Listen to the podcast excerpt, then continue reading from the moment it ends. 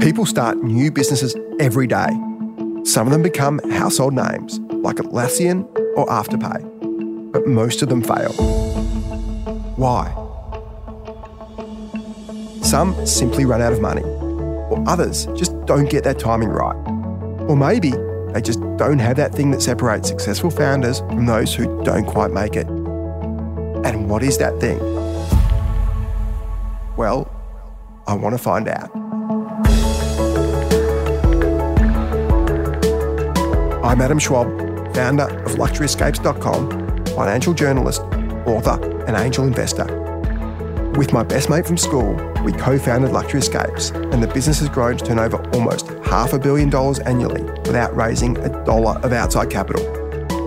People ask me all the time how we started our business, and now I want to turn the tables.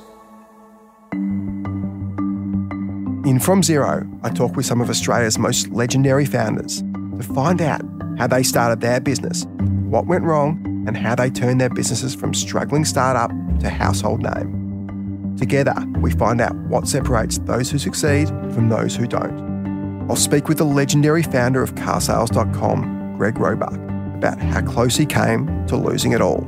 We ended up having to borrow money from my wife's parents towards the end of the month just to put food on the table. And it was never, you know, we're going to be kicked out of our house, but it was certainly very lean times. And I think it's a good grounding for anyone to you know, go through the process of, gee, you know, every dollar is important and we better make this business a success because it's going to cost me my house if we don't. And the co founder of Smiling Mind, serial entrepreneur Janie Martino, about starting her first business when she was only 24.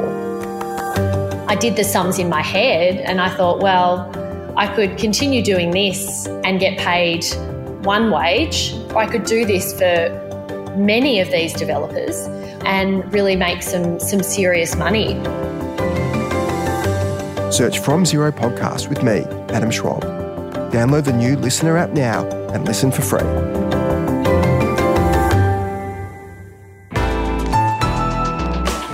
LiSTNR.